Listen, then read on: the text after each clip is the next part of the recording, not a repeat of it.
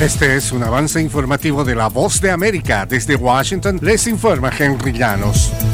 Transparencia Internacional emite su reporte anual sobre la corrupción en el mundo y América Latina no avanza en la lucha contra el flagelo. Nos informa Yoconda Tapia. El mundo está más expuesto a la violencia debido a los altos niveles de corrupción y según el reporte de Transparencia Internacional, el noventa y cinco por ciento de los países no ha logrado éxito en su combate contra la corrupción desde hace cinco años y en América Latina ubica a Venezuela, Haití y Nicaragua como las naciones con el índice más alto. El índice de percepción de la corrupción dos mil veintidós fue emitido hoy. Yoconda Tapia, Voz de América, Washington. Estados Unidos y Corea del Sur aumentarán el ritmo y la magnitud de sus ejercicios militares conjuntos y expandirán la cooperación de inteligencia en respuesta al incremento de los ensayos de misiles de Corea del Norte. El secretario de Defensa de Estados Unidos, Lloyd Austin, y su homólogo surcoreano Lee Jong-soo prometieron una respuesta más firme a lo que han descrito como un nivel sin precedentes de provocaciones durante el último año.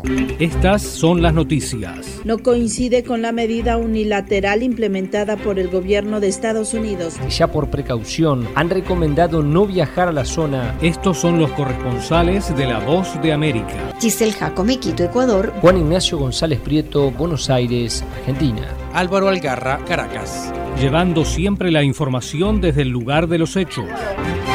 Un juez de Bogotá, en Colombia, decidirá si envía a la cárcel al estadounidense John Paulus por el presunto asesinato de la D J Valentina Tres Palacios. Nos informa Manuel Arias Naranjo. En el búnker de la Fiscalía en Bogotá permanece detenido el ciudadano estadounidense John Nelson Paulus, principal sospechoso del homicidio de su pareja sentimental, la joven D J colombiana Valentina Tres Palacios, cuyo cuerpo fue hallado dentro de una maleta en un contenedor de basuras en el occidente de Bogotá el domingo veintidós de enero. Paulus, quien el mismo domingo viajó a Panamá, fue capturado y traído a Colombia, donde no aceptó los cargos de feminicidio agravado que le imputó la Fiscalía. Manuel Arias Naranjo, Voz de América, Colombia. El Papa inicia una visita de seis días a República Democrática de Congo y Sudán del Sur con el objetivo de llevar un mensaje de paz a las dos naciones azotadas por la pobreza, el conflicto y por lo que Francisco ha calificado como una mentalidad colonialista persistente que todavía considera a África como algo a explotar. Las organizaciones humanitarias esperan que el viaje del pontífice llame la atención sobre dos de los conflictos más olvidados y reavive la atención internacional sobre alguna de las peores crisis humanitarias en medio de la fatiga de los donantes y de las nuevas prioridades de ayuda a Ucrania. Este fue un avance informativo de La Voz de América.